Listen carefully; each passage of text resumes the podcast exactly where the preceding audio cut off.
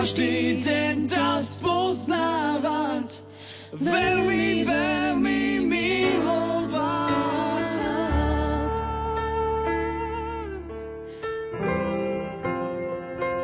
Katolícke rádio Lumen. Svetlo a pokoj do vašich príbytkov.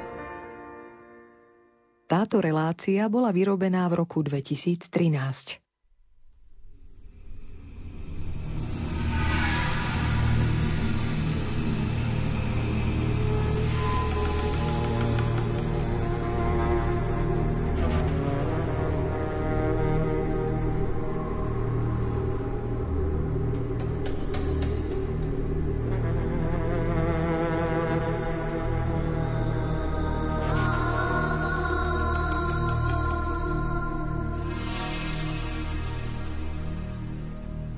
Ľudová zbožnosť snáď už od počiatku pomáhala formovať kresťanstvo.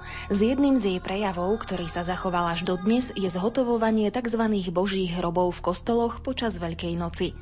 Veriaci tu môže na kolenách rozímať o Kristovom utrpení a jeho smrti na kríži, ktoré predchádzali zmrtvých staniu a nášmu vykúpeniu. Je to miesto smútku nad tým, že aj naše hriechy boli bičom, klincami a trním, ktoré mučili Ježišovo telo. Zároveň je to však takisto miesto obrovskej nádeje, že napriek všetkému zlu, ktorému nedokážeme vždy odolať, napriek našim pádom a kryúdám, ktoré sme spáchali, Boh nás miluje. Jeho láska je taká veľká, že dal svojho syna za nás, aby sme my mohli žiť. Ježiš podstúpil potupné zaobchádzanie, pomalé a bolestivé umieranie a svoje doráňané mŕtve telo nechal pochovať do skalného hrobu. Porazil však smrť. Tretieho dňa vstal z mŕtvych a ponúkol nám väčší život v raji. Udalosti veľkonočného trojdnia si pripomínali už prví kresťania. Tí, ktorí mohli priamo v Jeruzaleme. Tí ostatní sa snažili tento duchovný zážitok umocniť napríklad stavaním božích hrobov vo svojich chrámoch či kaplnkách. Na Slovensku sa s touto tradíciou stretneme aj v súčasnosti.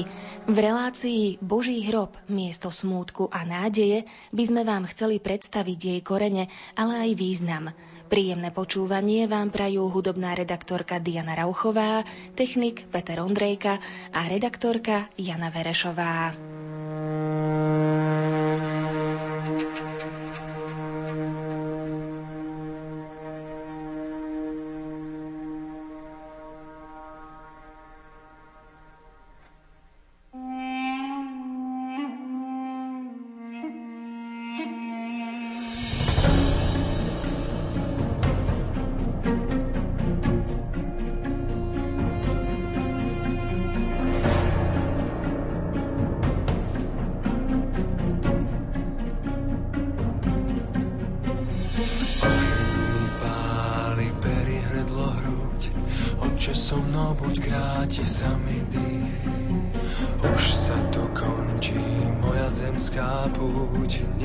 Zabudnúť ani na hriešných.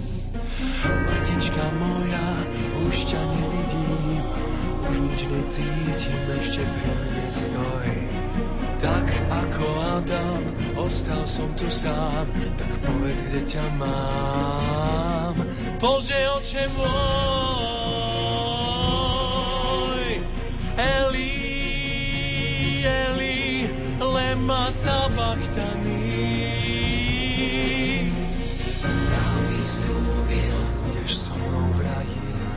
sa sme blížila a dochádzal dých za bolesť, pod urážky a sliny, za naše viny Otca odprosil. Otče, odpustím, lebo nevedia, čo činia. Tu Božie dielo je dokonané, čo mal Boh v pláne, tu za sebou mám tebe odchádzam, oče príjmi ma, svojho ducha tebe porúčam. Je dokonané.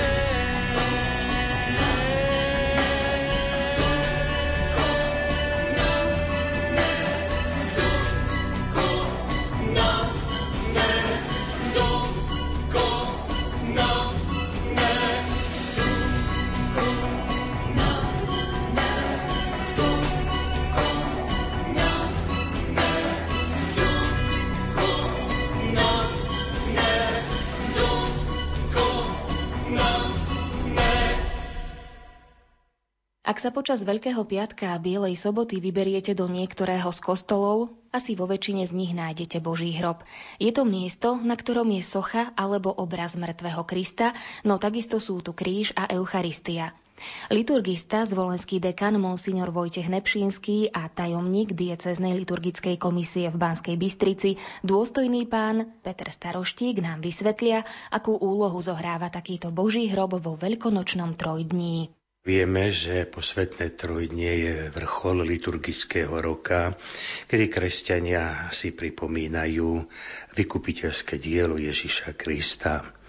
Vieme, že Ježiš Kristus bol Boh, ktorý sa obetoval na kríži za nás a preto ten výraz Boží hrob sedí, aj keď niektorí možno majú námietky, že tam bol Kristus, ale keďže Kristus bol Boh, preto to nazývame Boží hrob. Samozrejme, že kresťania chcú vyjadriť úctu voči tomu vykupiteľskému dielu a preto sa snažili počas celej histórie církvy nejakým spôsobom vyjadriť vďačnosť za to, že nás Ježiš Kristus vykúpil a preto sa obracali vlastne do Jeruzalema, aby tam odpozorovali tie spôsoby zbožnosti a samozrejme, že potom to prenášali aj sem do Európy. Posvetné trojdnie sú vlastne tri dni, kedy si máme pripomenúť, boli sme vykúpení Ježišom Kristom a preto si ho chceme uctiť. A preto tieto tri dni si pripomíname tie udalosti, ktoré sa stali. Na Veľký piatok utrpenie Ježiša Krista smrť na kríži.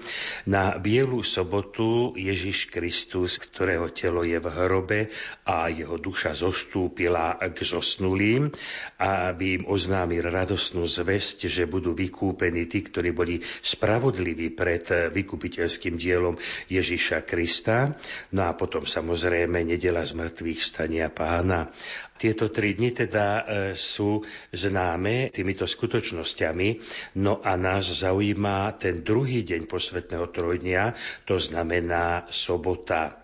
Sobota Kristus je v hrobe a kresťania rozímajú o jeho utrpení a zaujímavé je, že emeritný pápež Benedikt XVI, vlastne menom Jozef Ratzinger, v 60. rokoch napísal knihu Úvod do kresťanstva, kde uvažuje nad e, skutočnosťami Bielej soboty a píše tam, že Biela sobota je dňom smrti Boha. Boh je mŕtvy a my sme ho zabili.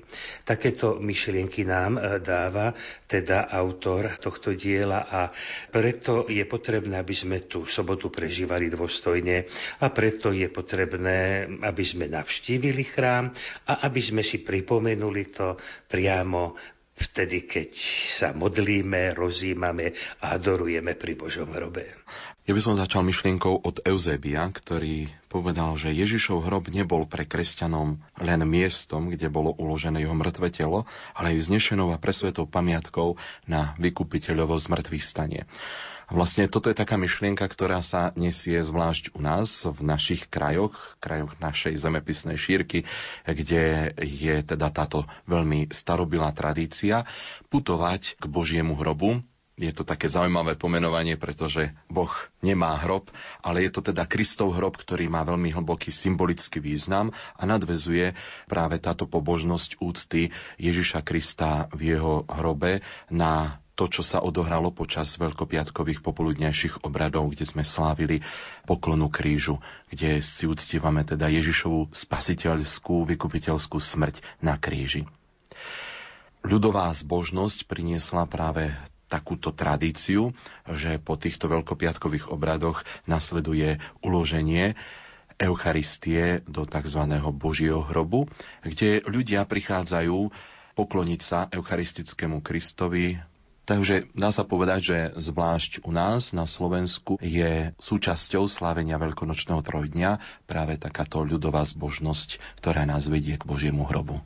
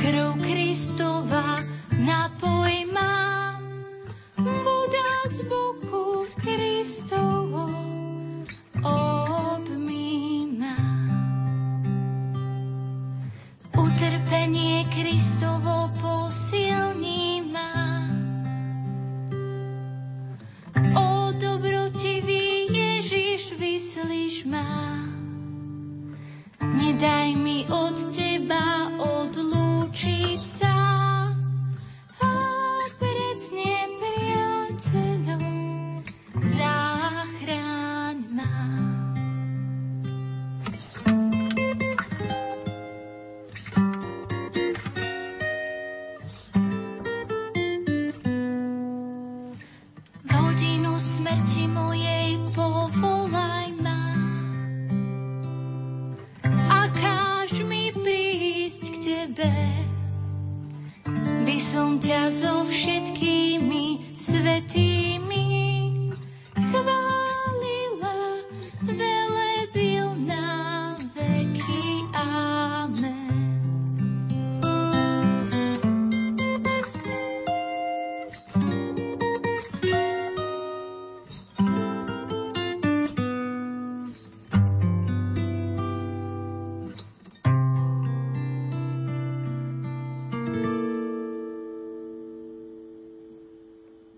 Na Slovensku je už tradíciou to, že ľudia sa po obradoch Veľkého piatka počas Bielej soboty chodia pokloniť k Božiemu hrobu.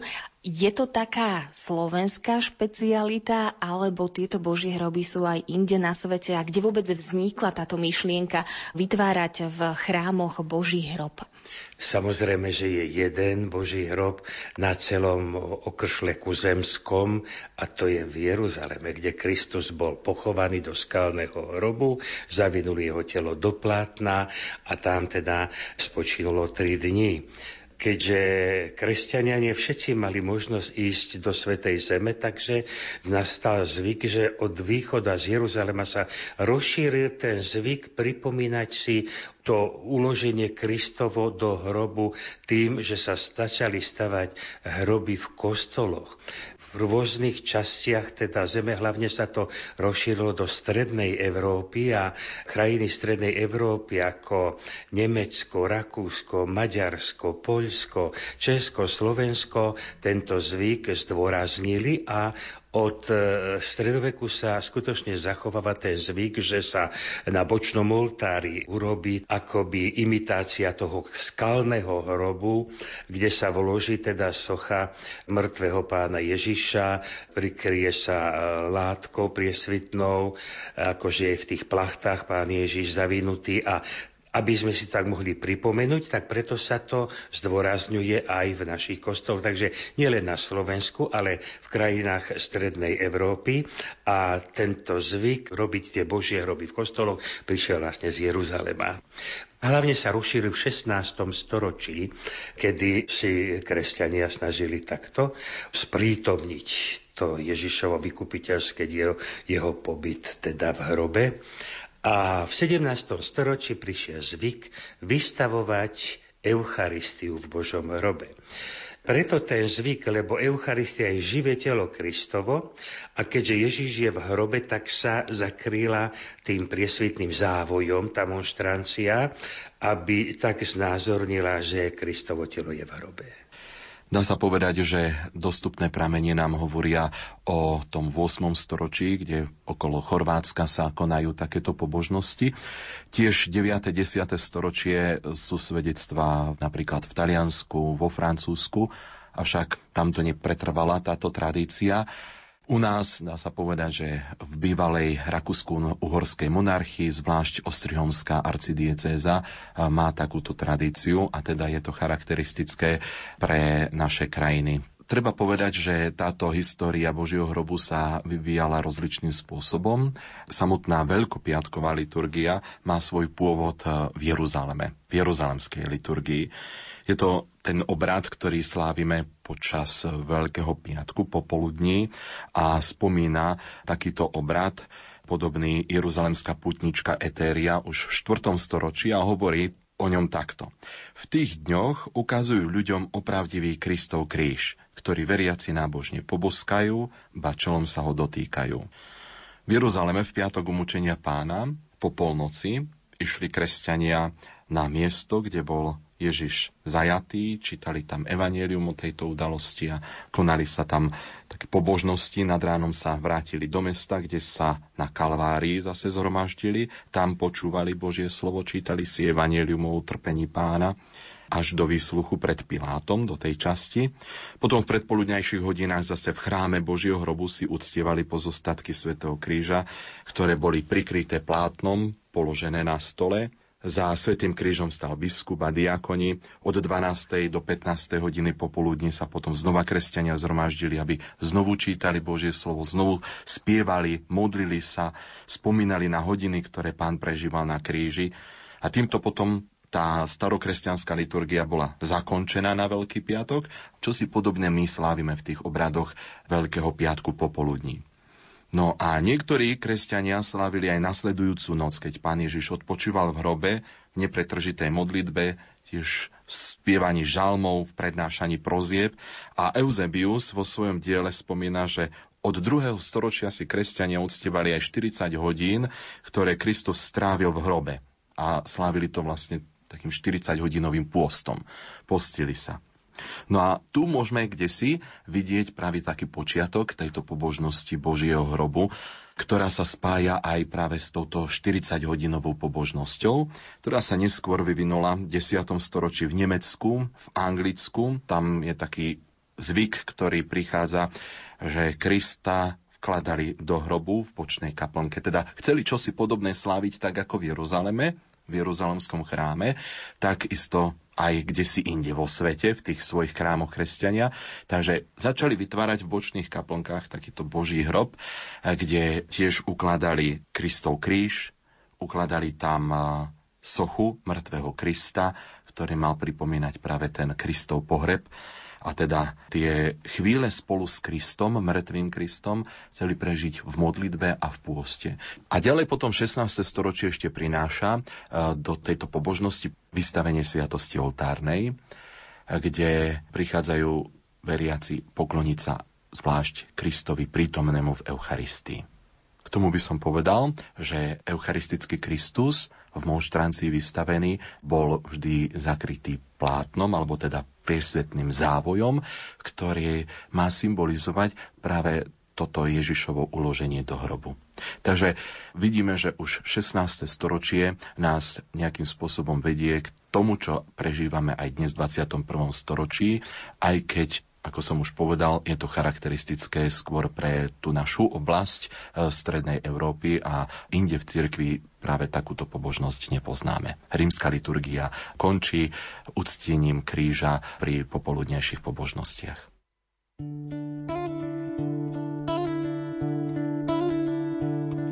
Si sám a každý tvoj dých úzko zviera celý svet na teba tlačí svoj hriech.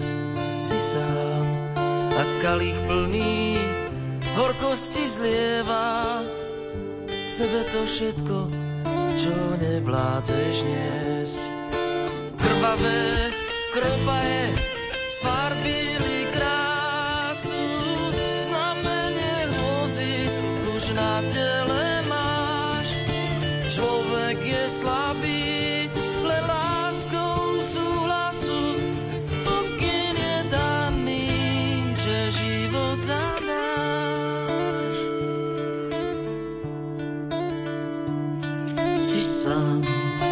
všetci blízky, strachu tu nie sú. Na kríži pribitý už dosiahaš cieľ. Si sám, hoď mať i Jan, tiež bolesť nesú. Aj otca nie je to, čo vždy s tebou del. Krvavé kropaje sfarbili krásu,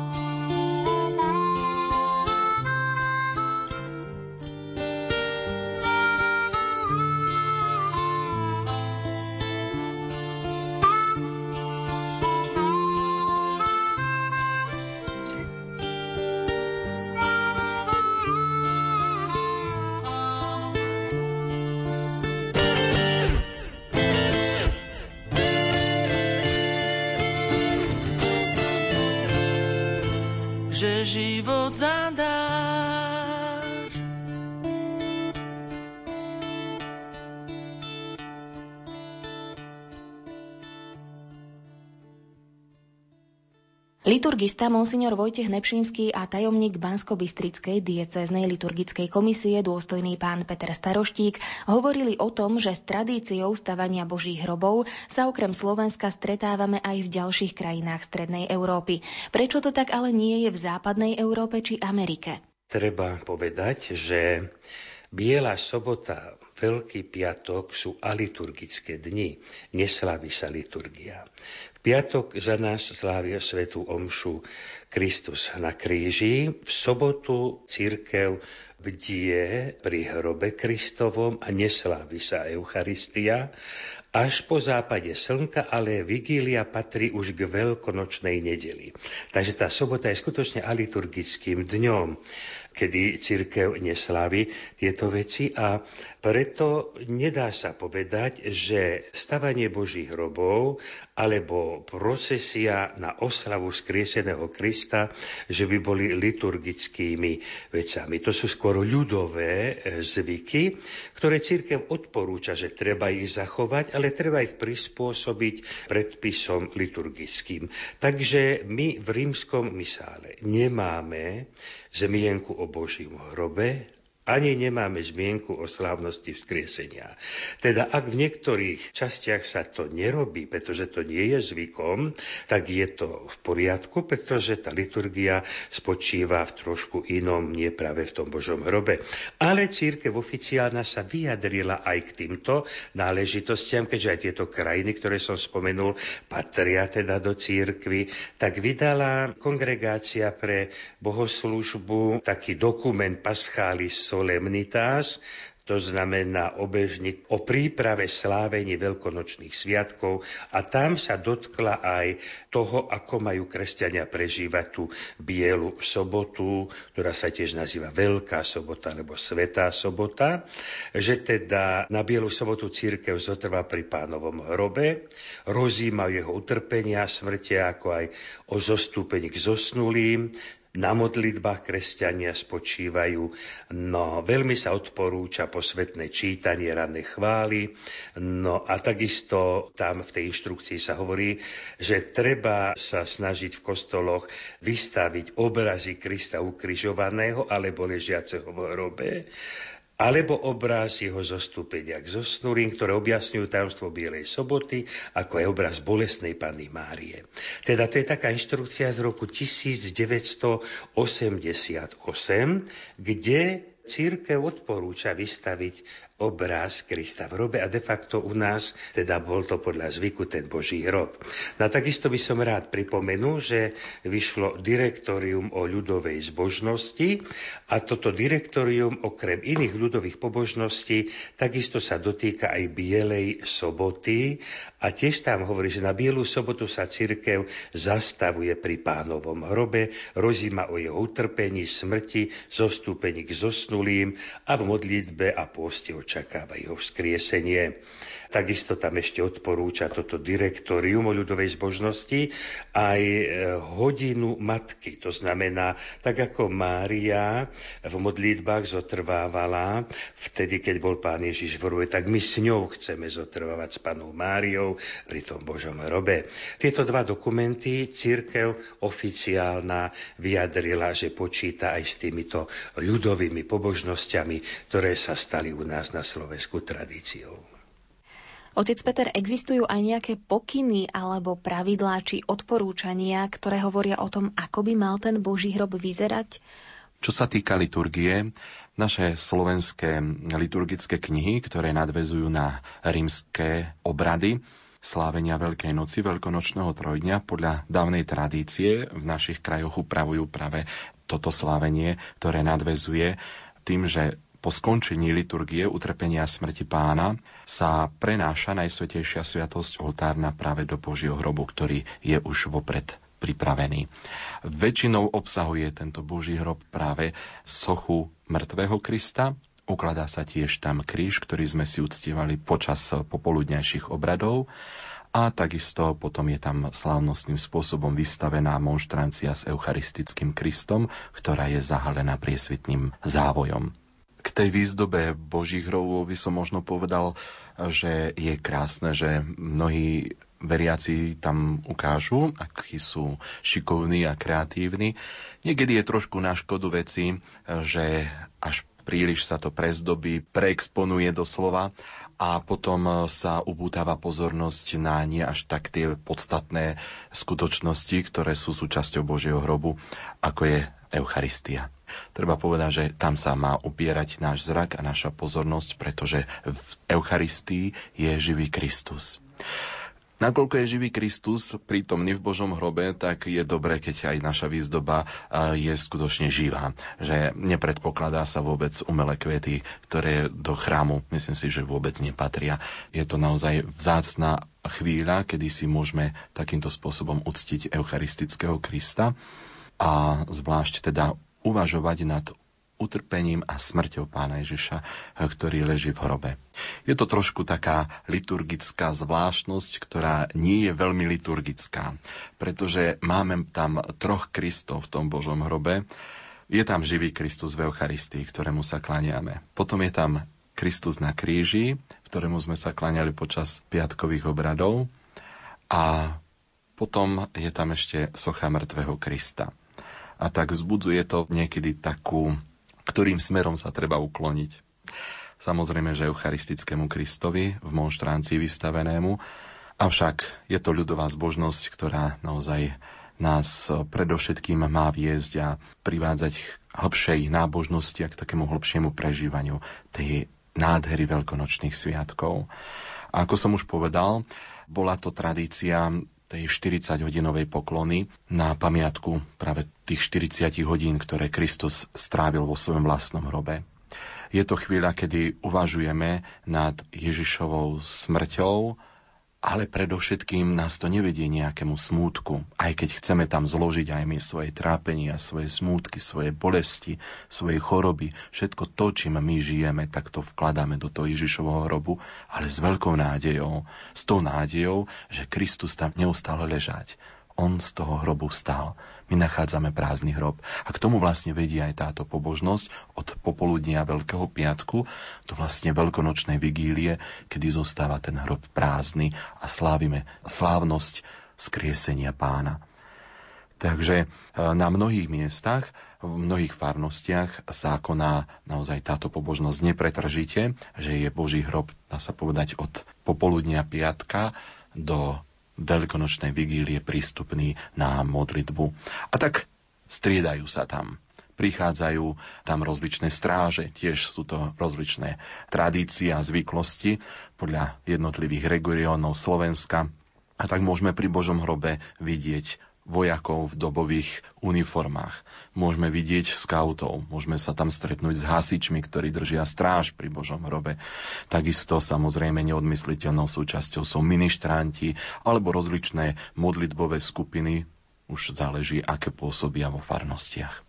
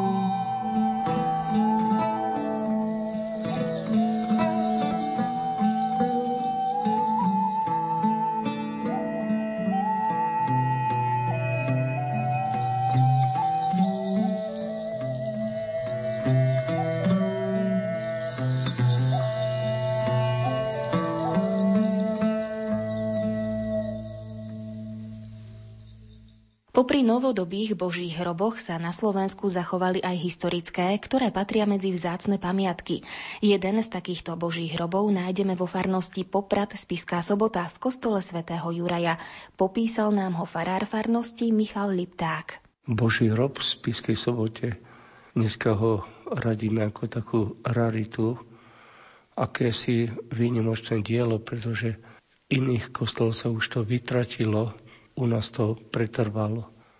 V roku 2007 bol tento Boží hrob reštaurovaný a tak dostal tú pôvodnú jednaký krásu, ale aj tú formu, lebo v jednom období do tých jednotlivých kulís boli vyrezané otvory, do ktorých dávali žiarovky, aby tak ešte viac vynikol ten Boží hrob, tá jeho majestátnosť. Ale Reštaurátori sa vrátili ku pôvodnému stavu a máme také nepriame osvetlenie, ktoré tak umocňuje ten dojem, keď sa na to pozeráme. V tomto Božom hrobe vidíme aj také mnohé symboly, ktoré chcú ako si tak vypovedať jednak tú traumu, tú tragédiu, ktorá sa stala, že sú na jednotlivých kulisách anieli, ktorí držia nástroje umúčenie pána Ježiša. Na jednom paneli celkom vpredu je na kartuši znázornený aj lev. Je tam mŕtvola, kostra a ten lev drží víťaznú zástavu a palmu vo svojej tlame. Je to starokresťanský symbol, že lev je víťaz nad smrťou a preto sa v kresťanskej ikonografii ten lev veľmi často objavoval na sarkofágoch. Je to príbeh z toho, keď prorok Daniel bol vrhnutý do jamy levov a že Boh ho tak zachránil, že levy sa ho ani nedotkli. A z toho vychádza ako si taká premisa, taká vyvodená pravda, že lev znázorňuje alebo symbolizuje aj Krista, ktorý je víťazom Výťazom skutočným a dáva to vzkriesenie. Takže Ježišovo telo v Božom hrobe vstalo z mŕtvych. A to je ten odkaz. My máme ešte aj na bráne tohto Božieho hrobu taký aj nápis, ktorý tú myšlienku tak umocňuje, že krajší odtiaľ vstanem. To znamená, že ten, kto bude pochovaný do hrobu, nebude tam vždycky, ale raz príde chvíľa, kedy všetci mŕtvi ožijú, budú vzkriesení. A nebudú vzkriesení takí, akí boli pochovaní, prípadne zostarnutí, pokrivení alebo doráňaní, ale ich telo bude už oslávené, teda krajšie, ako bolo pochované. Tento boží hrob sa nachádza v zadnej časti severnej lode. Vedie k nemu taká brána, a tá brána má aj dve krídla, drevené krídla a na každej z nich je namaľovaný vojak. Títo vojaci bdejú, vyzerajú možno tak trošku ako keby unudene. Strážia hrob, aby učeníci neodniesli telo pána Ježiša. Tak to je v Svetom písme. Áno. Títo vojaci, samozrejme, že tá stráž, to už je potom tá ľudová tradícia, že vojaci zaspali. Nie je pravda, rímsky vojaci nesmeli na stráži zaspať, to je nemysliteľné ale tak ich ikonografia znázorňuje ako, že stráža i trošku podriemkávajú. A z druhej strany, keď tie dvere sa zatvoria, že teda Boží hrob sa zakrie, tak máme potom skrieseného Krista A tak je zvláštne znázornený ako záhradník. To je stretnutie Márie Magdalény s Ježišom a ona plná žialu prosí, pane, ak si ho odnesol, povedz, kde si ho dal. Myslela si, že je to záhradník. A ten autor, Jozef Lerch, keď to maloval, ten výjav, tak pánu Ježišovi dal taký záhradnícky klobuk a do ruky mu dal ešte aj rilo. Táto brána potom vedie až k Božiemu hrobu. Pred Božím hrobom sa nachádzajú dosky, z každej strany po šesť. Tie dosky sú drevené, sú maľované, vyzerajú ako stĺporadie. Pri každom stĺpe stojí aniel, ktorý drží v rukách jeden z nástrojov Kristovho umúčenia, tzv. Arma Christi, ako už spomínal pán farár Michal Lipták. No a keď prejdeme až na koniec, tak tam vidíme vinohradníkov zrejme na palici majú prevesený strapec hrozná a pod nimi sa nachádza samotný Boží hrob s umúčeným Kristom. Je to vlastne nad Kristom, ktorý leží v hrobe. Sú dvaja, ktorí nesú ten veľký strapec hrozná. To nie sú vinohradníci, je to scéna zo starého zákona, kde dvaja vyslaní muži, ktorých Mojžiš poslal, aby zistili, aká je to krajina, ktorú im pán Boh dal. Tak oni ako dôkaz nesú ten vinič, aby presvedčili všetkých, ktorí mali strach vstúpiť do tej krajiny, že sú tam silní obyvateľia, že tam ich čaká smrť, tak ich mali presvedčiť, že je to taká bohatá krajina, oplývajúca mliekom a vínom alebo medom. A pod tým je taký nápis, Ich bin der a znamená ja som vinič, vy ste ratolesti. Je to znázornená tá symbolika, ktorú Pán Ježiš vyjadril, že on je ten vinič a my sme iba ratolesti. A je to symbolika církvy. Církvy, ktorá pretrváva všetko. Okrem toho môžeme vidieť zrejme znázornené nebo, z ktorého vykúkajú hlavy anielov a takisto také lúče, ako keby slnka. Je to podstavec, ktorý vytvára pozadie tej oslavenej cirkvi, kde hlavy anielíkov alebo duše oslavené sa tešia z toho víťazstva, ktoré Pán Ježiš vykonal svojim zmrtvýstaním, čiže nebo sa otvorilo a na ten podstavec sa dáva na Bielu sobotu monštrancia so sviatosťou oltárnou, teda.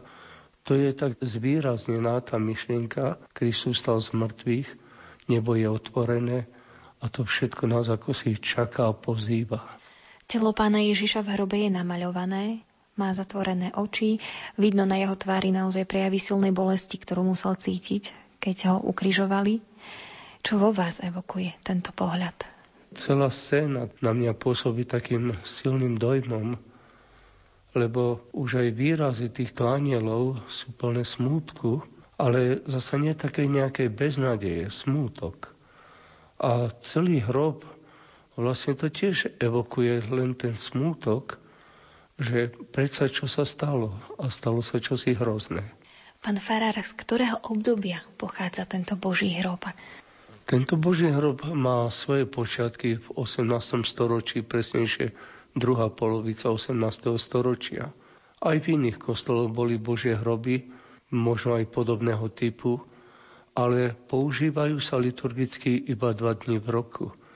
Veľký piatok a Biela sobota, a potom sa to demontuje a dáva sa do depozitu.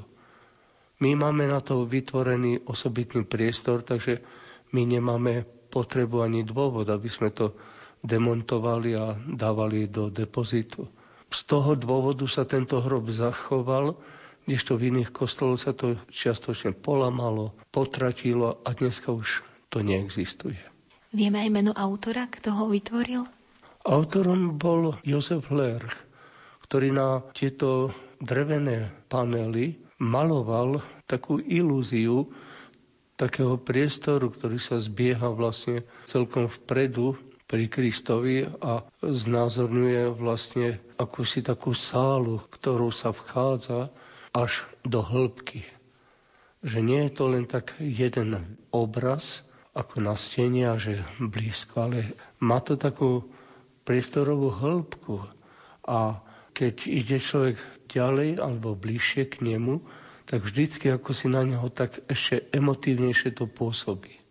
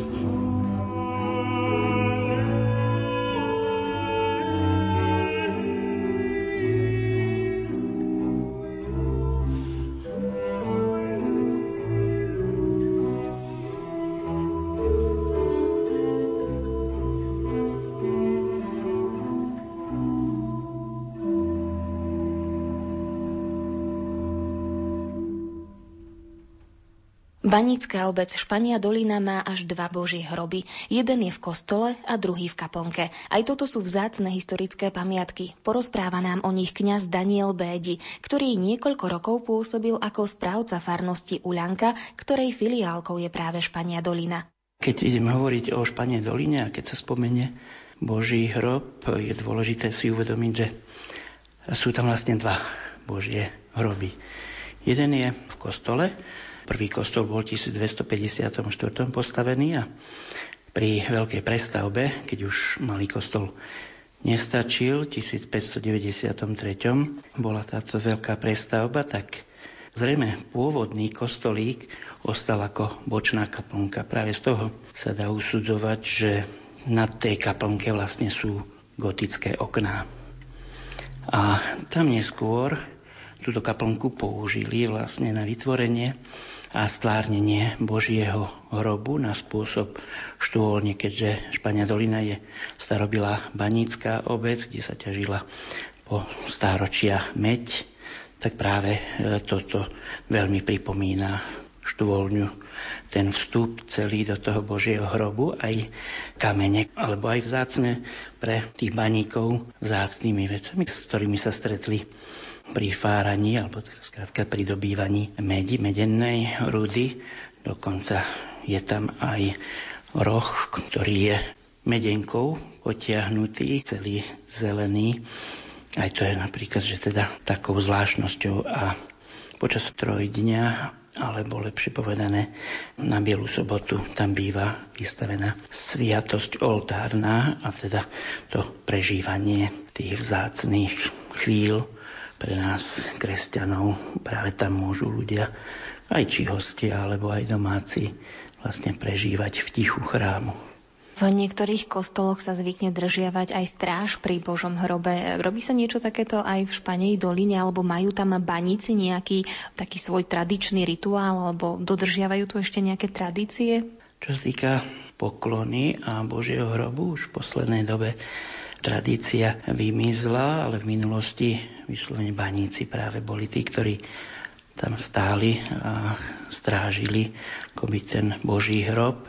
Dnes skôr na veľké slávnosti prichádzajú baníci v uniformách ako aušusníci a či už na Veľkú noc Vianoce, na Sviatok premenenia pána, vlastne tejto biblickej slávnosti je zasvetený tento španiodolínsky kostol, alebo na Sviatok svätého Klementa, patrona baníkov, vlastne nastupujú baníci v uniformách a pred oltárom stoja štyria so sviečkami a dvaja s banickými kladivkami a počas pozdvihovania na miesto zvonenia oni klopkajú vlastne týmito kladivkami, čiže skôr je to prenesené do slávnosti Veľkej noci. Ešte by ste nám mohli priblížiť aj kaplnku Božieho hrobu, ktorá sa nachádza na námestí. Špania Zolina práve aj tým je takou zvláštnou, pretože ako som spomenul, sú tam dva Božie hroby a druhý Boží hrob je vlastne zakončenie krížovej cesty, alebo môžeme hovoriť o bolestnej ceste ešte zo 17. storočia. Nachádza sa na námestí, alebo ako na Španie doline sa ešte aj dodnes hovorí na placi. A táto krížová cesta tu jezuiti organizovávali ako v rámci pašiových hier po rannej svätej omši, len ráno boli sväté omše, sa vychádzalo buď od kaplnky Jána Krstiteľa, ktorú vlastne mali vo svojej rezidencii, terajšia katedrála alebo Königsbergerov dom, ktorý vlastne oni dostali ako svoju rezidenciu, tak odtiaľ sa vychádzalo. Neskôr sa začínalo od nemeckého farského kostola, ako je relief Olivovej hory vonku Odtiaľ Lazovnou sa išlo a cez Medený Hámor, cez Kostiviarsku. Tam sú ešte kaplnky zachované cez Jakub smerom na Španiu dolinu. To vlastne bola cesta na celý deň a tieto pašiové hry končili práve v kaplnke Božieho hrobu na námestí, keďže samotný kostol vtedy mali evanielíci a jezuiti si postavili tam kaplnku misionársku Petra Pavla a práve aj týmito ľudovými pobožnosťami sa snažili o rekatolizáciu, alebo teda priviesť naspäť katolíkov do církvy. Táto kaplnka je aj zvláštna tým, je z 1665. roku že je postavená na spôsob Jeruzalemského Božieho hrobu. Keď som to nachádzal v materiáloch, túto zmienku, bolo mi to zvláštne a tak mi nedalo, keď som išiel do Svetej Zeme, tak presne na toto sa zamerať a všimnúť si, že či skutočne má podobu Jeruzalemského Božieho hrobu. A na moje veľké prekvapenie tá kaplnka sa podobá Jeruzalemskému Božiemu hrobu Otázka je v 17. storočí, kto bol vo Svetej Zemi a architektonicky to dokázal preniesť do týchto našich končín Strednej Európy, ale hovorím, že aj to je takou vzácnosťou a vlastne táto španiadolinská bolestná cesta alebo krížová cesta je najstaršou zachovanou krížovou cestou na Slovensku. Ak chceme upozorniť na zaujímavé a tiež historicky a umelecky hodnotné Božie hroby, obísť by sme nemali ani Hronský Beňadik, kde sa zachoval starobilý, pôvodne benediktínsky kláštorný komplex. Pokračuje sprievodkyňa Terézia Rybárová. Pôvodný Boží hrob bol zhotovený pre opácky kostol v Hronskom Beňadiku niekedy v rokoch 1470 až 1490. Tento však v súčasnom období, a teda už niekoľko storočí nie je v Hronskom Beňadiku, ale je v Ostrihomskom cirkevnom múzeu. Autorstvo tohoto Božieho hrobu, ktorého dĺžka je cez 2 metre, šírka meter a výška cez 3 metre, je pripisované spodná časť známemu umelcovi gotiky Šongaverovi a horná časť škole žiakov majstra Pavla Zlevoče. O tejto škole sa teda aj hovorí, že sídlila v trojuholníku Kremnica, Hronský Beňadik, Banská Štiavnica. Keďže Hronský Beňadik mal priestory, kláštore je predpoklad, že sídlila v Hronskom Beňadiku. Toto je Boží hrob, ktorý je bohate zdobený, bohate zlátený. V hornej časti sú evanielisti a v spodnej časti sú výjavy zo vzkriesenia. Vrch je ukončený vežičkami. Keď odnášali tento Boží hrob do Ostrihomu, tak zostávala v Hronskom Beňadiku veľmi zaujímavá socha, ktorú používali, teda tiež v liturgii Veľkého týždňa. Teda je to socha Krista, má pohyblivé ramená, pretože ju najskôr ukrižovávali na kríž a potom ju skladali do Božieho hrobu. Túto neodniesli a vznikla potreba kam ju umiestniť. Niektorý miestny stolár zhotovil znovu Boží hrob, ktorý šírková dĺžkou v podstate zodpovedá pôvodnému, len je o niečo nižší, má cez 2 metre. Je to jednoduchá stolárska práca, bez nejakého zdobenia. V prednej časti má taký podstavec, kde bývala umiestnená socha z mŕtvych stáleho Krista O tejto soche sa nevie, kde skončila. Pri jednej kanonickej vizitácii je zapísaná, v ďalšej už sa o nej nehovorí nič. Takže v tomto Božom hrobe je zasa uložená teda tá socha ležiaceho Krista, ktorý sa ukrižováva na kríž. Je to v podstate taká kaplnka, ktorá je pohyblivá, je osadená na štyroch kolesách, teda v obradoch ju bolo možné presúvať po kostole tam, kam bolo treba. Zo spomienok sa spomína, že Boží hrob sa premiesňoval v ľavej lodi dopredu, kde nakoniec aj vzkriesenie bolo predstavené tou sochou, ktorá dnes už nie je, že táto socha bola vyťahovaná smerom ku stropu a teda takto predstavovala zmrtvých stanie.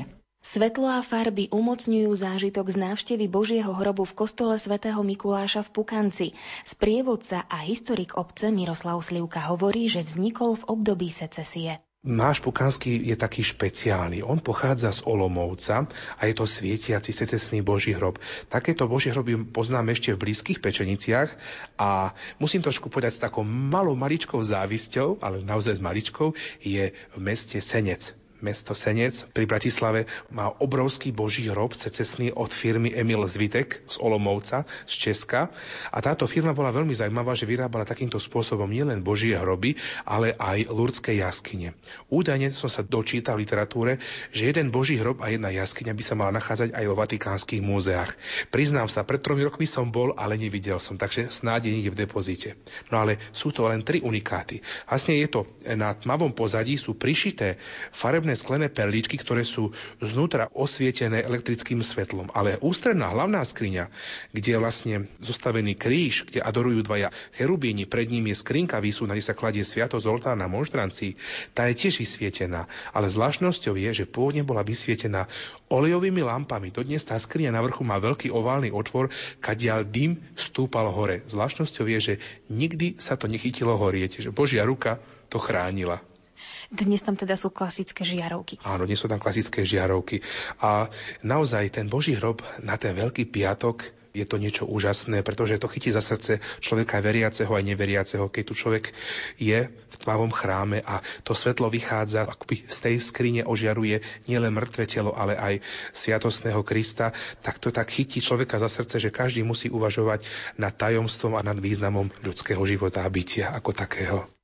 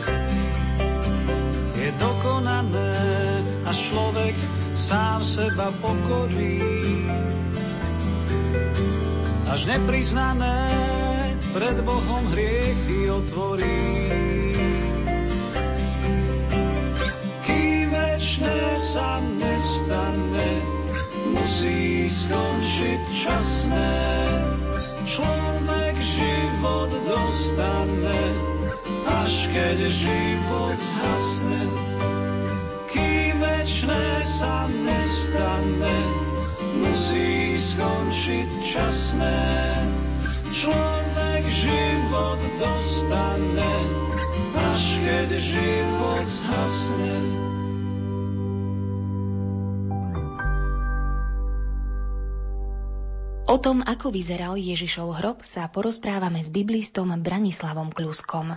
O hrobe pána Ježiša nás informujú všetky štyri evanielia, to znamená Matúš, Marek, Lukáš, ktoré sú synoptickými evaníliami a ktoré sú veľmi blízke a veľmi podobné vo svojom predstavovaní Ježišovho mučenia a Ježišovho hrobu.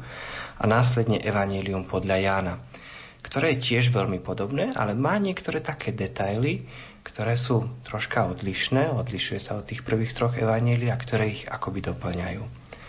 O tom hrobe sa dozvedáme zo synoptických evanílií, že to bol hrob vytesaný do skaly. Do istej miery to zodpoveda aj tradíciám, ktoré poznáme z vtedajšieho obdobia, že mimo mesta Jeruzalema, poza múrami mesta Jeruzalema sa nachádzal niekdajší veľký kameňolom, do ktorého stien boli vytesané niečo ako hroby, hrobky. V skutočnosti každá takáto hrobka bol taký komplex pre viacero pohrebov, pre viacero hrobov. A tieto hrobky bývali uzatvárané kameňom, čo bol vlastne taký okrúhly kameň vo forme plaského kruhu, a ktorý sa do takého žliapku zasúval a takto uzatváral otvor do hrobu. O tom nás vlastne informujú, že do takéhoto hrobu bol Ježiš pochovaní, tí prví traja evangelisti. Jan ešte veľmi zaujímavo dodáva, že to bolo v záhrade alebo blízko záhrady. Niektorí archeológovia hovoria, že práve na to územie bývalého kameňolomu, ktoré približne 100 rokov pred životom Ježiša prestal fungovať, začali nalietavať zemina a rastliny a vytvorilo sa niečo, čo Ján potom nazval záhradou. Ale Jan používa tento termín alebo motív záhrady na pripomenutie rajskej záhrady. Tak ako v prvej rajskej záhrade došlo k prvému hriechu, tak Ježiš potom v druhej rajskej záhrade prostredníctvom svojej smrti a prostredníctvom svojho zmrtvých stania tento hriech zmaže. Aké mali Židia tradície alebo zvyklosti pri pochovávaní a vôbec ako sa pozerali na hroby? Tie zvyklosti Židov e, sa do istej miery líšili v závislosti od istého historického obdobia. Vo veľkej miere preberali isté zvyklosti od susedných národov alebo od kultúr, ktoré boli v najväčšom kontakte. Hoci tu sa snažili vyhýbať takým zvyklostiam, ktoré by mali náboženský charakter, v zmysle napojené na politeizmus tých susedných kultúr a národov. Napríklad to egyptské balzamovanie Židia doslova nazývali, že to je modloslužba. Rovnako Židia nepoznali ani tradíciu spaľovania mŕtvych, ktorá bola veľmi blízka pre Grékov a pre Rimanov. Židia pochovávali mŕtvych s tým, že pochovávali ich alebo do plitkých hrobov neoznačených, alebo na sídlisku Qumran, kde sídlila pravdepodobne sekta Esénov, židovského náboženského hnutia, prvého storočia pred Kristom a prvého storočia po Kristovi, tak tam pochovávali do hrobov, ktoré boli označované takým navršeným kamením a opäť neoznačením. Alebo potom pochovávali, ako som už spomínal, tak ako v prípade Ježiša, do takých hrobiek, ktoré boli vykuté najčastejšie do mekého vápenca. A bola to v podstate nejaká taká väčšia izba, alebo viacej izieb spojené navzájom mnohými chodbami vytvárajúca komplex. Takéto hrobky slúžili pre viacero pohrebov, pre viacero tiel. Obyčajne na ich stenách sa nachádzali také vyhlbené poličky, na ktorých boli tie tela ukladané. Následne, približne v tom prvom storočí nášho letopočtu, čo je novozákonné obdobie, bol aj taký zvyk druhého pohrebu. Po istom čase, vzhľadom aj na klimatické podmienky v Palestíne, dochádzalo k veľmi rýchlemu rozpadu ľudskej schránky, ľudského tela. A zostávali len kosti. A minimálne po jednom roku tieto kosti boli zbierané a boli uchovávané do tzv. osuárií. Tie osuária to boli také kamenné nádoby na kosti, približne dlhé 0,8 metrov, do ktorých boli uchované tieto kosti. Len tak pre takú zaujímavosť, pred niekoľkými rokmi archeológovia podali, že našli osuárium, ktoré bolo pripisované Jakubovi, Ježišovmu bratovi. Neskôr sa ukázalo, že išlo archeologický podvrh, o to, ako si získať isté peniaze, ale tieto osuária skutočne existovali. Medzi Židmi boli oni ozdobované obyčajne ornamentálnymi motívmi, Neskôr kresťania začínali už používať istú kresťanskú ikonografiu a symboliku, ale kresťania tiež používali tieto osuvária v neskoršom období. Dá sa teda povedať, že s nejakými rodinnými hrobkami sa nestretneme v židovskej kultúre, aspoň teda v období, o ktorom hovoríme. Stretávame sa aj s tými rodinnými hrobkami. V prípade rodiny Jakuba sa stretávame v starom zákone. Rovnako sa stretávame aj s rodinnými hrobkami v prípade Absolona. To bol dokonca taký veľký monument, ktorý mal pretrvávať ešte do prvého storočia nášho letopočtu. Tie hrobky, o ktorých som spomínal, v ktorých sa mohlo uchovať viac tiel, oni boli vlastne rodinné hrobky. Ako sa dozvedáme z novozákonných evanílií, Ježiš nebol pochovaný vo vlastnom hrobe. To mohlo byť spôsobené aj sociálnym postavením Ježiša, ktorý bol chudobným Galilejčanom, Jozef z Arimatei, ako sa dozvedáme napríklad z Evanília podľa Matúša, bol charakterizovaný ako bohatý človek, dokonca vplyvný muž.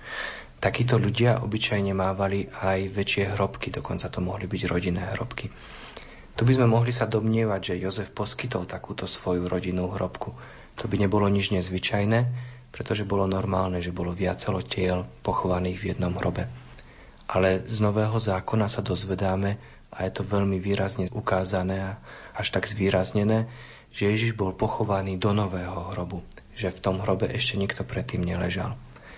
Ono tým ukazujú, že Ježiš má také zvláštne mesiářske postavenie, pretože podľa biblickej tradície to, čo malo slúžiť Mesiášovi, alebo čo malo slúžiť na mimoriadne náboženské účely, malo byť nepoškvrnené, malo byť nové. Dozvedáme sa napríklad, keď Ježiš prichádzal do Jeruzalema na osliadku, že to bolo osliadko, na ktorom ešte nikto predtým nesedel a preto na ňom mohol sedieť Mesiáš. Rovnako to bol aj hrob, v ktorom nikto ešte predtým neležal, ležal v ňom Mesiáš. Vôbec prvým človekom, ktorému sa ukázal z mŕtvych vstalý Kristus, bola Mária Magdaléna. Z písma sa dozvedáme, že sa vrátila k hrobu pána Ježiša. Prečo to spravila, vysvetlí biblista Branislav Kľuska. Dozvedáme sa práve zo synoptických evanielí, že Mária Magdalena prichádza, aby Ježiša pomazala. Najmä v Markovom evaníliu je zvýraznené veľké ponáhľanie sa pri pochovávaní Ježiša. Zostalo už veľmi málo času, prichádzal šabat, prichádzali sviatky a podľa židovských tradícií, podľa židovských zvykov, zomrelý musel byť pochovaný i hneď v ten deň. V prípade Ježiša je to ale trošku špecifické, pretože Ježiš zomrel ako rímsky trestanec. A v prípade rímskych trestancov Rímania obyčajne zabraňovali pochovávaniu. Nechávali ich dlhé dni vysieť na kríži alebo vysieť ich e, hlavy napichnuté na koloch. To bolo na výstrahu. E, vždycky sa zabraňovalo vlastne nejakému takému pochovaniu trestanca, lebo to bolo aj preukázanie poslednej úcty. A podľa Rímanov táto posledná úcta ľuďom, ktorí sa previnili proti Rímu a proti rímským bohom, nepatrila. Tu sa ale dozvedáme, že Jozef z Arimatei, podľa troch synoptických evanielí, a potom Jánovo evanílium dodáva, že Nikodém prichádzajú za Pilátom, to znamená za autoritou rímskou, a od neho si žiadajú, aby mohli Ježiša pochovať v súlade so židovskými tradíciami v ten istý deň. Obyčajne pri židovských pohreboch sa telu tá posledná ústa vyjadrovala tým, že telo bolo umité veľmi dôkladne, a že telo bolo pomazané vonými masťami. V gréckom texte čítame, že neskôr Mária Magdalena nesie aromata, také aromatické byliny. Tie aromatické byliny ale neslúžili na balzamovanie, na uchovanie tela, ale slúžili aj troška z takých hygienických dôvodov na odstránenie istých pachov. Tu kvôli tomu, že ako sa dozvedáme zo synoptických evanílií, Ježiš bol len narýchlo zabalený do plachty nie je žiadna reč o tom, že by bol Ježiš umývaný, že by bol balzamovaný, alebo že by boli vykonávané také tie tradičné lamentácie, pretože Židia veľmi dlho lamentovali, spievali smutné piesne nad hrobom. To v prípade Ježiša nebolo možné, museli ho rýchlo pochovať. A preto Mária Magdaléna prichádza práve keď pominul šabát, teda pominul sviatok, keď nemohli byť vykonávané rôzne činnosti, prichádza k hrobu, aby Ježiša pomazala. Ale tu je ešte aj jeden element, totiž to Židia mali vo zvyku po tri dni po pohrebe, po pochovaní svojho zomrelého, mali vo zvyku prichádzať k tomuto hrobu. Totižto vládlo ešte také presvedčenie medzi Židmi, že duša ešte tri dni sprevádza to telo a v podstate až po troch dňoch to telo opúšťa. A preto prichádzali veľmi často k tomuto hrobu, aby sa s touto dušou, s týmto zomrelým nejakým spôsobom rozlúčili, alebo niektorí hovoria, že aby definitívne vylúčili, že ten mŕtvy môže znovu ožiť. Pán Kľuska, píše sa vo Svetom písme niečo o Ježišovom hrobe aj po udalostiach jeho zmrtvých vstania? Po Svetom písme už nenachádzame žiadne nejaké také priame zmienky, ktoré by hovorili napríklad o tom, že by kresťania prichádzali na toto miesto, že by tá prvotná církev sa tu schádzala, ale dozvedáme sa to zo starokresťanskej tradície. Eusebius z Cezarej, iní kresťanskí spisovatelia spomínajú, že až do roku 66 nášho letopočtu, čo bol rok, kedy do Jeruzalema prichádzajú Rimania, pretože sa snažia potlačiť prvé židovské povstanie, do tohto roku kresťania si uctievajú miesto Ježišovho hrobu. Hoci ono bolo v skutočnosti mimo mesta a bolo do istej miery až akoby nečisté. Ale napriek tomu prichádzajú, vykonávajú tam liturgiu, schádzajú sa. Na to, že toto miesto bolo pre kresťanov veľmi dôležité a kľúčové, reagoval aj cisár Hadrian, ktorý sa snažil tento kult potlačiť toto miesto kultu do istej miery zničiť a tým pádom potlačiť aj kult kresťanov, potlačiť ich nábožnosť, tak v roku 135 toto miesto zničil a na ňom postavil pohanský chrám zasvetený bohyne Afrodite. Neskôr sa dozvedáme zo 4. storočia pri cisárovi Konštantínovi, keď kresťanstvo konečne naplno mohlo rozvinúť celú svoju milosť, O tom nám píše práve Eusebius z Cezarej, že Konštantín sa rozhodol postaviť na tom mieste podľa starokresťanskej tradície chrám Božieho hrobu. Ale tam stal chrám Afrodity. Treba povedať, že v tomto období ešte rímsky politeizmus nebol zakázaný, a teda bolo to aj pre cisára troška riskantné zbúrať pohanský chrám. Na druhej strane, veľmi, veľmi blízko tomuto chrámu sa nachádzalo voľné miesto. Tam mohol postaviť nový chrám, nemusel búrať starý, čo boli samozrejme ďalšie náklady a ďalšie ťažkosti, ale Konštantín veľmi trval práve na postavení na tom mieste, s ktorým kresťanská tradícia spájala miesto Božieho hrobu. A Eusebius z Cezarej píše veľmi pekne, že keď začali tie stavebné práce, tak sa ten Boží hrob odkryl, odhalil. Vlastne to bolo potvrdenie, že toto je mimoriadne miesto mimoriadnej Božej milosti.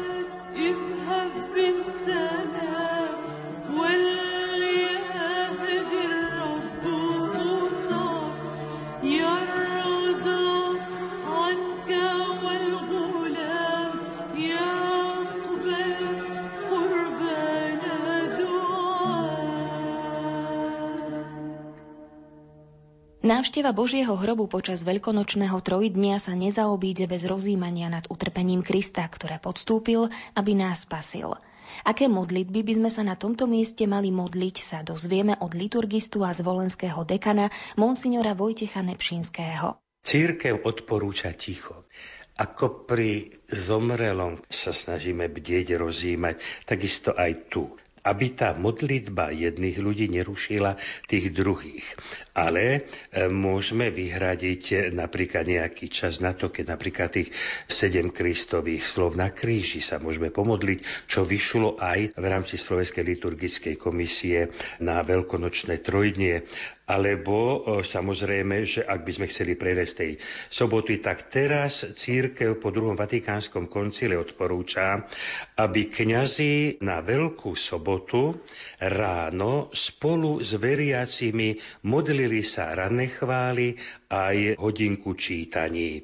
Kedy si sa to nazývalo lamentácie, pretože sa z proroka Jeremiáša spievali, nečítali jeho náreky, takže to nazýva lamentácie. Teraz je tam list Hebreom a veľmi prekrásna je homília neznámeho autora na Bielu sobotu. Takisto potom, po týchto raných chválach, je v Božom hrobe teda tá adorácia, ako som spomínal, tých sedem Kristových slov na kríži a potom súkromná, pretože ľudia prichádzajú a boskajú ten kríž. Úcta ku krížu sa môže prejaviť aj poklaknutím, to je rímsky spôsob, alebo poboskaním, to je jeruzalemský spôsob, pretože putnička Etéria už v roku 385, to je 4. storočie, nám opisuje, ako vyzerali obrady v Jeruzaleme.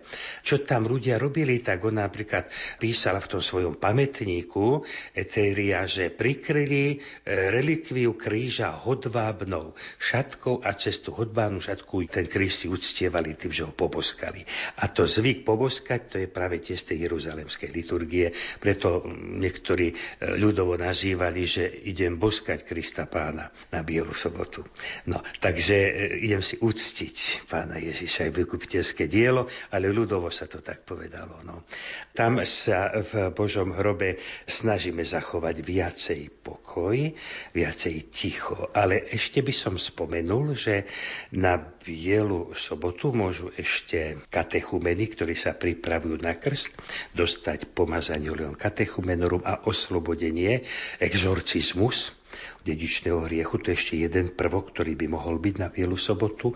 A hlavne pred vigíliou, ktorá má nastať po západe slnka, odporúčajú naši otcovia aj v direktóriu, aby sa modlili kresťania so svojím kňazom vešpery z Bielej soboty.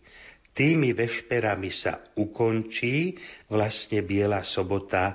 Kňaz vezme hostiu z monštrancie, uloží ju na miesto úschovy, zakrie mŕtvého Krista bielou plachtou a ide sláviť až potom tú slávnosť vigílie skresenia pána. Takže toto sú modlitby, teda ranné chvály, z horou lekcionis vešpery odporúča církev na potom to tiché sústredenie. Pán dekan, ako vyzerajú vlastne tie obrady dnes? No veľmi oslovujúca je napríklad e, tá druhá lekcia v Hore Lekcionis, ktorá sa číta počas Laut a Matutína v sobotu ráno, na Bielu sobotu. Tam neznámy autor napísal takto, čo sa to deje. Aké je dnes veľké ticho na zemi. Veľké ticho a osamelosť. Veľké ticho, lebo kráľ spí. Zem sa zľakla, zatíchla, lebo Boh v tele zaspal a zobudil tých, čo spali od vekov. Boh v tele zomrel a otriasol ríšov zosnulých. Isto ide hľadať prvého otca ako stratenú ovcu.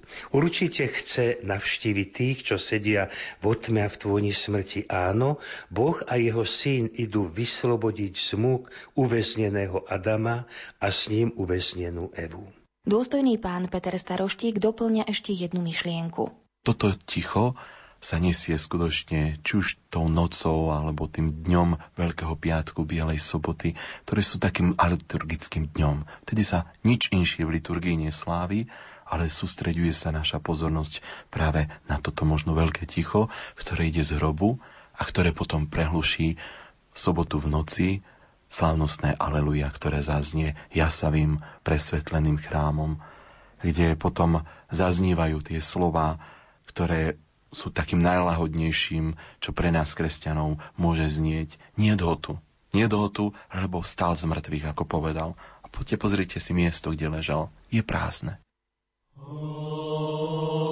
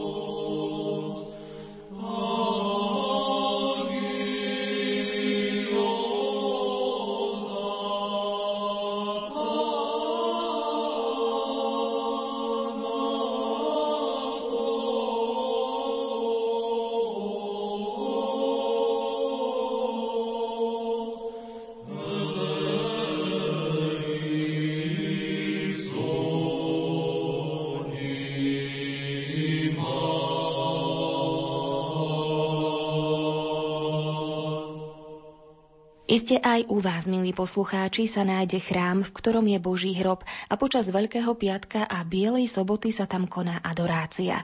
Liturgista Vojtech Nepšinský a tajomník Bansko-Bystrickej diecéznej liturgickej komisie Peter Staroštík sa do týchto pobožností zapájajú a povzbudzujú k tomu aj druhých. Tak vieme, že brat Benedikta XVI. Georg Ratzinger napísal knihu o svojom bratovi a tam opisuje, ako chlapci v Nemecku chodievali sa modliť k svetému hrobu. Tak to tam napísal, ešte aj opisuje, čo ten hrob, ako bol ozdobený a tak. Ja tiež môžem povedať, že som ako chlapec chodieval pravidelne na Bielu sobotu, celá rodina sa zišla a spoločne po rodinách sme išli do kostola, aby sme si uctili to vykupiteľské dielo Ježiša Krista, no a vtedy sme to volali, že ideme boskať Krista pána do hrobu. No a samozrejme, že je to povzbudivé, je to oslovujúce. Tu vo zvolenie mávame ešte aj tie lamentácie, ktoré sme zachovali tradične. Vždy máme nejakých bohoslovcov, ktorí nám to zaspievajú a ľudia majú možnosť povzbudiť sa aj na tejto rannej bohoslužbe takej, by som povedal, liturgia hodín, keďže teraz sa snažíme tú liturgiu hodín, aby sa modlila celá církev, nie len kňaz sám, tak ich pozývame na tú liturgiu hodín. Vedia sa to už modliť, pretože každú nedelu ráno máme laudy a večer máme vešpery, tak potom to zvládnu aj na tú bielu sobotu, ranné chvály a potom aj tie vešpery pred omšou vigílie. Samozrejme, tá atmosféra je výnimočná a ničím nenahraditeľná. To ticho Veľkého piatka sa naozaj nesie ovzduším slávenia Veľkej noci a to tak nejako sa spája aj s tou jarou, to tak nejako dýcha ten Veľký piatok určitým naozaj takým, takým smútkom, bolesťou, ale zároveň už tou spomenutou nádejou. A tak aj ja vo svojom vlastnom chráme môžem sledovať, aké množstvo ľudí prichádza do Božieho chrámu a aj tí, ktorí inokedy neprídu, tak prídu práve do toho Božieho hrobu sa pokloniť. Prídu sa tam modliť, prídu tam s tými svojimi starosťami a problémami, ale možno aj s radosťami a svojimi samozrejme, že aj nádejami. Ja sam osobne mám taký zvyk, že chodím nielen vo svojom chráme na poklonu do Božieho hrobu, ale aj so svojimi ministrantami, prípadne s inými ľuďmi z farnosti a putujeme aj do iných chrámov, aby aj tam sme sa poklonili, aby aj tam sme navštívili ten Boží hrob. Vy ste mali možnosť ísť aj osobne do Jeruzalema, do Baziliky Božieho hrobu? Bol som v Jeruzaleme, po Svetej Zemi som bol dvakrát. Je to tam oslovujúce, tam dokonca kresťania boskávajú aj kameň, na ktorom bolo vystreté Ježišovo telo, keď ho zložili z kríža a pomazali ho teda. A potom samozrejme v Božom hrobe, kde človek cíti tú Božiu prítomnosť, pretože to sú miesta, ktoré Pán Ježiš posvetil svojou prítomnosťou a to sú miesta, kde sme boli skutočne vykúpení tou jeho smrťou. Bol som vo Svetej Zemi, mal som tu milosť a myslím si, že bol to pre mňa ako kniaza naozaj výnimočný zážitok, že som sa mohol dotýkať doslova týchto svetých miest, pre nás kresťanov tak veľmi vzácných. Eusebius hovorí a teda píše takto. V roku 326 prikázal kresťanský cisár Konštantín na mieste kresťanmi stále uctievanom ako Kristov hrob postaviť bohatú a kráľovsky nádhernú stavbu, aby tam miesto smrti a vzkriesenia vykupiteľa poskytol zraku a uctievaniu všetkých.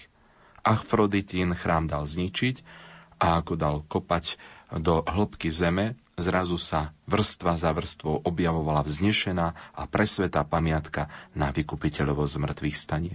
Tak malo byť najsvetejšej jaskyni dopriaté, aby ožila ako sám vykupiteľ, potom ako bola dlhý čas ukrytá v temnote, sa dostala opäť na svetlo. Čiže vidíme tam 4. storočie, krásny spôsob toho objavenia doslova tohto nádherného miesta nádeje pre nás kresťanov, miesta Kristovho zmrtvých stania. Je takou zvláštnosťou, že voláme to, že je to bazilika Božieho hrobu, ale je to vlastne bazilika Kristovho zmrtvých stania. Je to príležitosť, kde naozaj, keď aj vidíme tu, že história priniesla že táto bazilika je trošku taká spustnutá, taká stará mama, by sme povedali, taká ošumelá.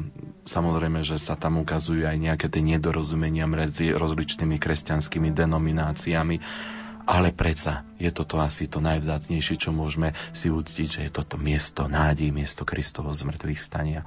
A odtiaľ vlastne sa prenášame do tých našich božích hrobov, do tých našich maličkých kostolíkov, kdekoľvek na Slovensku alebo kdekoľvek inde e, môžeme navštíviť teda Boží hrob, môžeme si uvedomiť práve túto vzácnosť slávenia veľkonočných sviatkov, ktoré nás vedú práve k víťazstvu, k Ježišovmu vykupiteľskému dielu, k jeho zmrtvých staniu.